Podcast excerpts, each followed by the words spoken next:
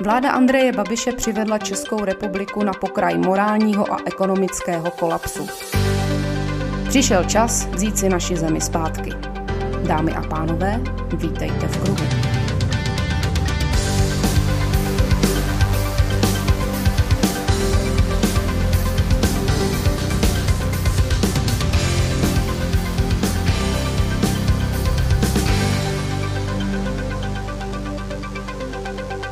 Jsem Ina Koldová.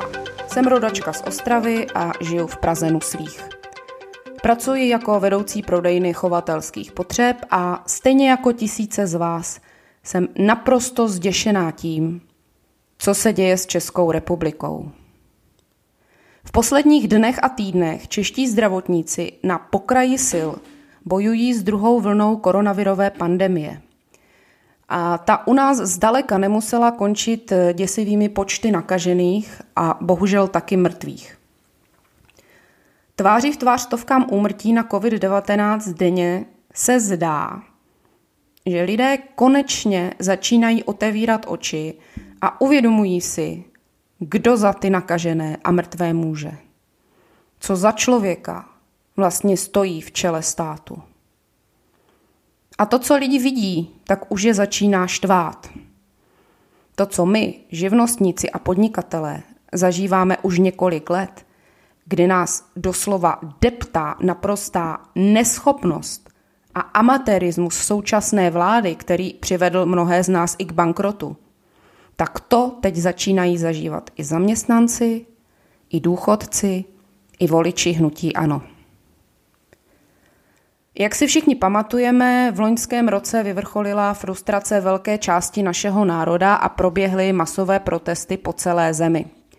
Sta tisíce lidí vyšli do ulic a nestalo se vůbec nic zásadního. Andrej Babiš stále vládne a kdyby nebylo koronavirové krize, tak si troufnu tvrdit, že jeho podpora bude pořád stejná nad 30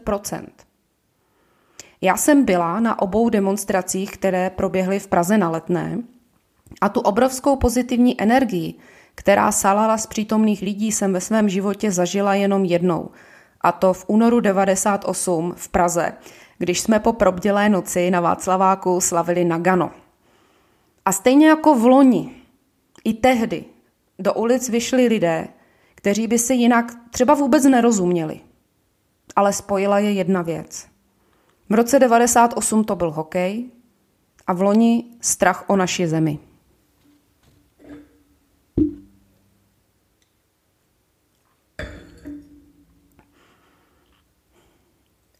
Milion chvilek po úspěšných akcích na letné plánoval na letošní rok sérii setkání v krajích. E, velkou kontaktní kampaň, která měla slušně našlápnuto změnit atmosféru v zemi. Bohužel Koronavirus do všech plánů hodil vidle a setkání proběhla, tuším, myslím jenom dvě. Síla milionu chvilek byla bohužel právě ve schromáždění lidí.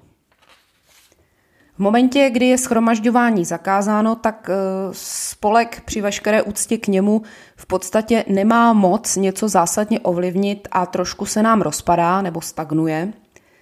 A já cítím, a myslím, že zdaleka nejsem sama, že by byla obrovská škoda promarnit tu sílu, tu energii, tu odhodlání svrhnout Gaunera a vzít si naši zemi zpátky. A proto jsem vymyslela tento podcast. Jeho název je V kruhu. V kruhu, protože se točíme v bludném kruhu a chceme z ní konečně ven. Chci pokračovat v tom, co skvěle začal spolek Milion chvilek pro demokracii. Spojit všechny lidi, kterým záleží na České republice, motivovat je a hlavně poradit, co konkrétního můžou jednoduše udělat proto, aby ty příští volby dopadly dobře. Ano, volby. Sněmovní volby. O ty tady jde. To bude ta chvíle, kdy můžeme věci změnit. Co můžeme? Musíme. Ty volby budou. Jednoho dne, dřív nebo později, nejpozději na podzim 2021. A přátelé, budou to nejdůležitější volby ve vašem životě. Myslím to vážně. Bude to rozhodující bitva v naší válce za svobodu. Ve válce svobodných a demokraticky smýšlejících lidí proti oligarchovi, zlodějovi a mafiánovi. Bude to, doufám, naše bitva u Stalingradu, která otočí poměr sil a my tu bitvu vyhrajeme. A po ní pak i celou válku. Nezajímá mě, jestli jste žena nebo muž, jestli jste teenager nebo dáma středního věku, nebo nerudný důchodce. Nezajímá mě, jestli chodíte na pivo do venkovské hospody nebo do pražského hipsterského bystra. A je mi úplně jedno, koho jste volili v minulých volbách. Jestli pravici, levici, modré, zelené, červené. Teď si musíme uvědomit, že v tom průšvihu jsme úplně všichni stejně. Tak pojďme začít, to, tak pojďme začít něco dělat. Máme na to rok. Poslední průzkumy dali hnutí ANO v uvozovkách jen 25% Že by se začínalo blízkat na lepší časy, no věřím, že ano, ale ta cesta bude ještě dlouhá a hodně trnitá. Nenechme se mílit průzkumem, to je jen jeden průzkum jedné agentury a za rok, až budou volby, ta situace může být úplně jiná. Jestli si myslíte, že Andrej Babiš a jeho PR-ový noschledí se lehce vzdají, tak to jste na omilu. Nevzdají se. A navíc Babiš má něco, co nikdo jiným před ním neměl. Ani ten slavný pan, dámy a pánové, kdo z vás to má, Jiří Paroubek. Co by za to dal? Za prvé, Babiš má miliardy. Miliardy, které neváhá utratit za kampaň a zakupování voličů. A za druhé, ovládá podstatnou část médií, ať už přímo, anebo zprostředkovaně. Peníze a média. To je jeho armáda, proti které budeme stát. Je to silná armáda, ale dá se porazit. A nemusí to být ani tak těžké. Na letné nás bylo 300 tisíc. Kdyby každý jeden z nás přesvědčil jednoho člověka, který volil hnutí ANO, aby v těch příštích volbách volil opoziční stranu, je to 300 tisíc hlasů. To je v přepočtu asi 5 A kdyby každý z nás přivedl k volbám ještě jednoho nevoliče, člověka, který nevolil nebo nevolí ve sněmovních volbách, no tak to je dalších 300 tisíc, to je dalších 5%, to je dohromady 10, no a to už na vítězství v našem volebním systému stačí. Teď si možná říkáte, ty chytrá, co nám to tady vykládáš, zkoušela si někdy mluvit s voliči Andreje Babiše? No ano, přátelé, zkoušela. Pracuji jako prodavačka a ke mně do krámu chodí nakupovat různí lidé.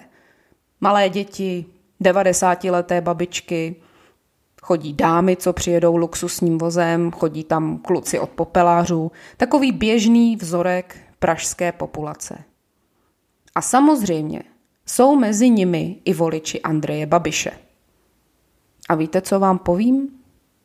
Voliči hnutí ano, nejsou žádní mimozemšťané, kteří sem spadli z vesmíru v roce 2017. Kde pak? To jsou naši spoluobčané. To jsou naše rodiče, naše babičky, dědečkové, kamarádi, kolegové z práce, sousedé, známí. A mají úplně stejné starosti jako vy. Jak uživit rodinu, jak vychovat děti, kde výhodně nakoupit, kam jet na dovolenou, kde koupit levně cigára, co já vím.